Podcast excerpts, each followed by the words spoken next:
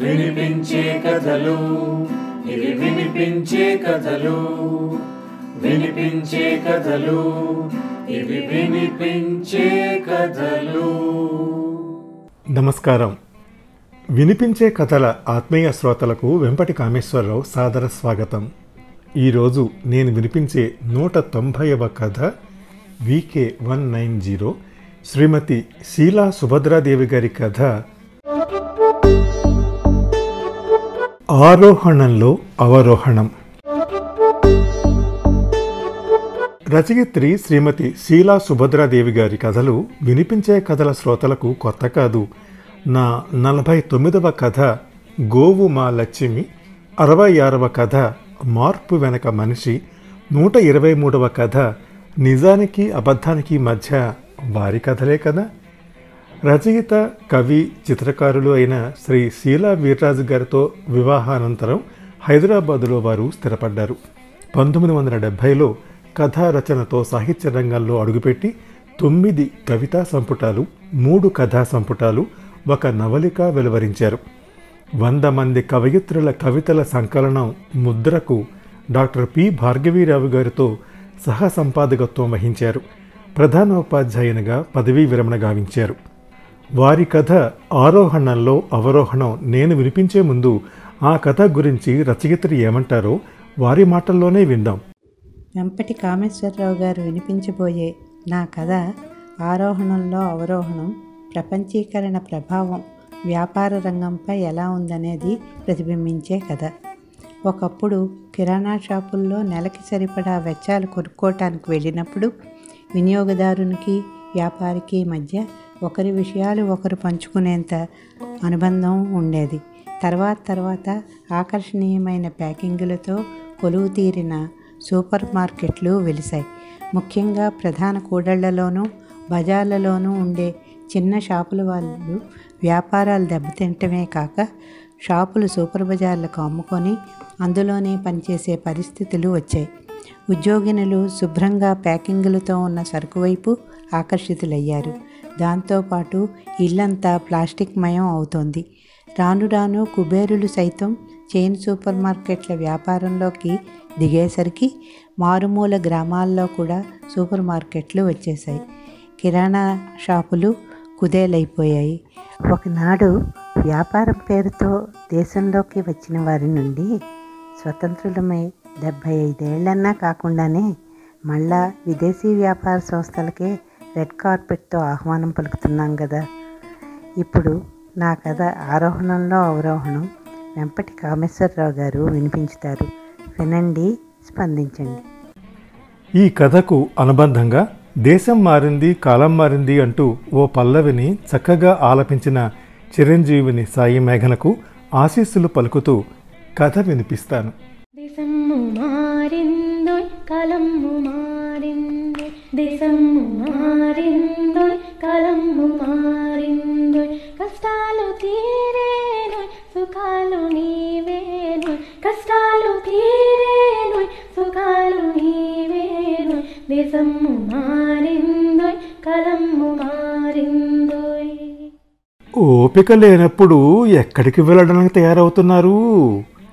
సాయంత్రం కూరకి చిక్కుడుకాయల ఈనెలు తీస్తూ మందలింపుగా అంది తులసమ్మ షర్టు వేసుకుంటున్న భర్త పరమేశాన్ని చూస్తూ.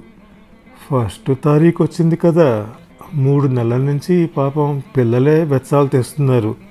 ఈ నెల నేనే వెళ్ళి తెద్దామని అనుకున్నాను.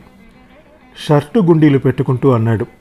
సర్లేండి ఆ ఆపరేషన్ అయి ఇంకా మూడు నెలలు కాలేదు. మీరెళ్ళి తీసుకురాకపోతే కొంపేమీ మునిగిపోదు. ఇన్నాళ్ళు తెచ్చారు చాలు. ఇక నుండి వాళ్ళు తెస్తారులేండి. అతని వైపు చూడకుండానే అంది. ఒక్క నిమిషం ఏం చెయ్యాలో పాలుపోక అలానే నిలబడ్డాడు. ఆఫీసు నుంచి వస్తూ వస్తూనో లేకపోతే శనివారాల్లోనో తెచ్చుకుంటారు. వాళ్ళకి బండి ఉంది లేదా ఆటోలో అయినా తెస్తారు. మీరు కాళ్ళు ఈడ్చుకుంటూ పెద్ద బజార్ దాకా వెళ్ళి సామాన్లు మోసుకుంటూ వస్తానని పూర్వల్లా అంటే ఎలా కుదురుతుంది? వాళ్ళకు కూడా బాధ్యతలు తెలియాలి కదా. ఇంకా వదిలేయండి. వాళ్ళకి నచ్చిన చోట వాళ్ళు తెచ్చుకుంటారులేండి.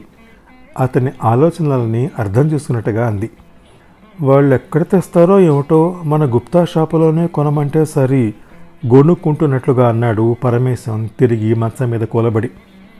పరమేశం పదేళ్ళ పిల్లవాడిగా ఉన్నప్పటి నుండి తండ్రితో కలిసి గుప్తా షాపులోనే వెచ్చాలు తేవడానికి వెళ్ళేవాడు.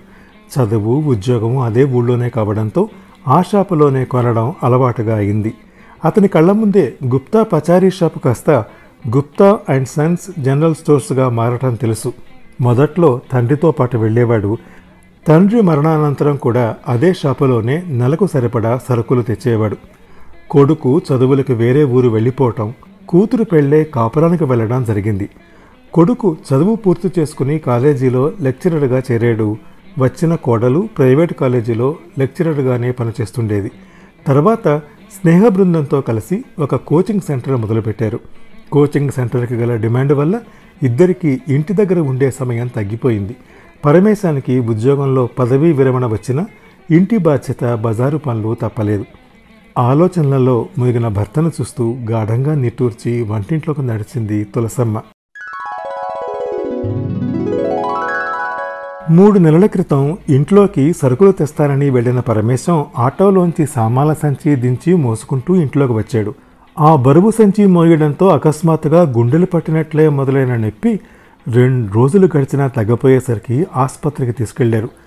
ఆసుపత్రిలో ఆ టెస్టు ఈ టెస్టు అంటూ హడావిడి పెట్టి అబ్జర్వేషన్ అంటూ చేర్చుకున్నారు గుండెలో నొప్పి ఎక్కువయ్యేసరికి గుండెకి యాంజియోప్లాస్టీ ఆపరేషన్ కూడా చేసి మరో వారం రోజులకి కానీ ఆసుపత్రి నుంచి విడుదల లభించలేదు. ఆ వారం రోజులు కుటుంబంలో అందరికీ ఆలోచించడానికి కూడా సమయం లేదు. పరమేశం పనులతోనే తులసమ్మ సతమతమైపోయింది. వంటింట్లో కోడలు వాణి వంట చేస్తున్నంతసేపు చిరాకు పడుతూ ఉండటం గమనించింది. ఆసుపత్రి నుండి డిశ్చార్జ్ అయి ఇంటికి రాగానే తులసమ్మ వంటింటి పనుల్లోకి జొరబడింది. ఒకసారి వాణి విసుక్కుంటూ ఈ పోపు గింజల నిండా ఇసుకే అత్తయ్యా మీరెలా బాగు చేసేవారో కానీ ఈ వారం పది రోజులు నాకు చికాకైపోయింది. మామయ్య గారు ఎక్కడ కొని తెచ్చారో కానీ పప్పులు ఉప్పులు అన్నీ బాగు చేసుకోవటమో ఏరుకోవటమో చేస్తే తప్ప వండటానికి వీలుగా లేవు అంది. ఎప్పుడు తెచ్చే గుప్తా షాపులోనే తెచ్చారమ్మా. తెచ్చాక నేను అన్నీ బాగు చేసి డబ్బాల్లో వేసేదాన్ని. ఇదిగో ఈసారి ఆసుపత్రి చుట్టూ తిరగడంలో బాగు చేయటం కుదరలేదు అంటూ తులసమ్మ కోడల చేతిలోంచి ఆవాల డబ్బా తీసుకుని చేటలో పోసి ఇసుకని ఆవాల్ని విడదీసే పనిలో పడింది. ఎందుకత్తయ్యా ఈ అవస్థలన్నీ? మంచి సూపర్ బజార్లు షాపులు వచ్చాయి కదా.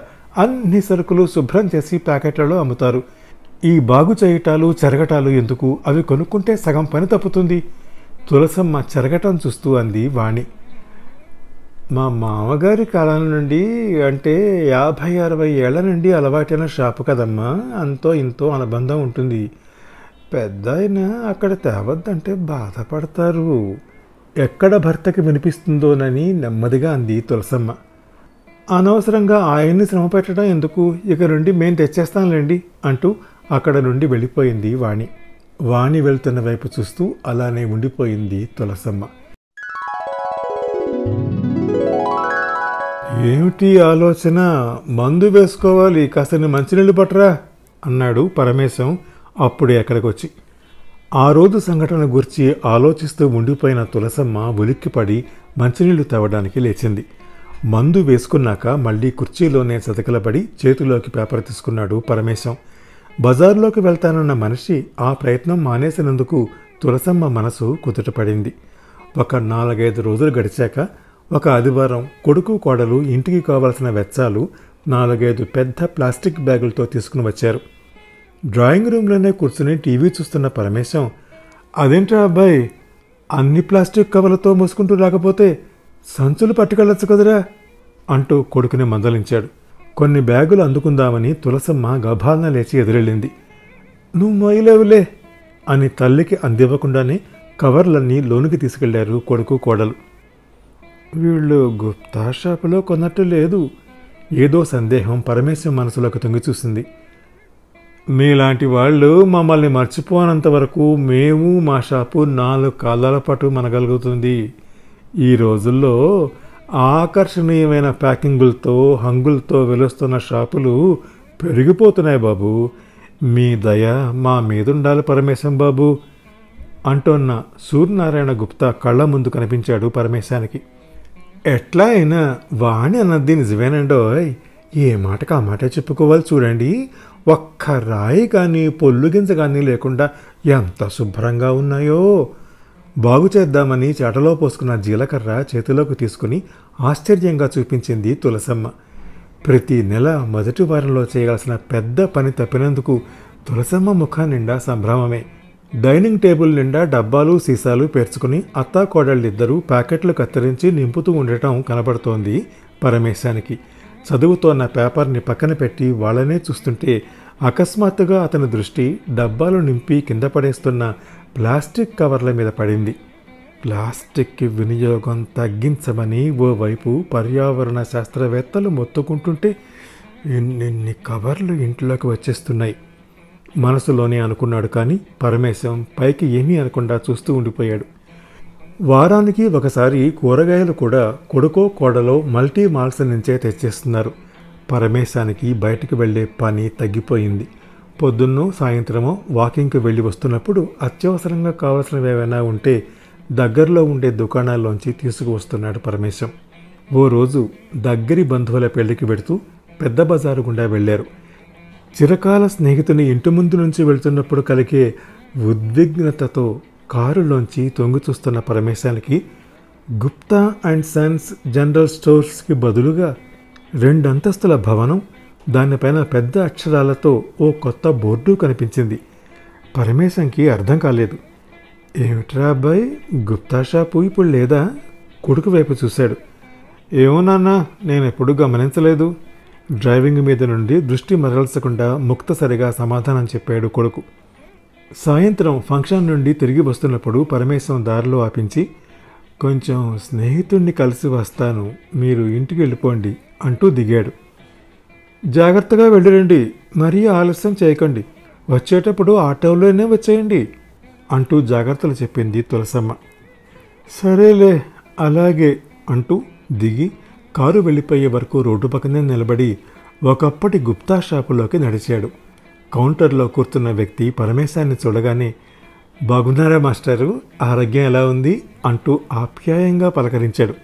అక్కడే నిలబడి అధునాతనంగా ఉన్న షాపును పరికిస్తూ ఆశ్చర్యపోతూనే అతని నమస్కారాన్ని అందుకున్నట్టుగా తలపంకించి ఏం బాబు షాపు బాగా వృద్ధిలోకి తెచ్చినట్టున్నావే?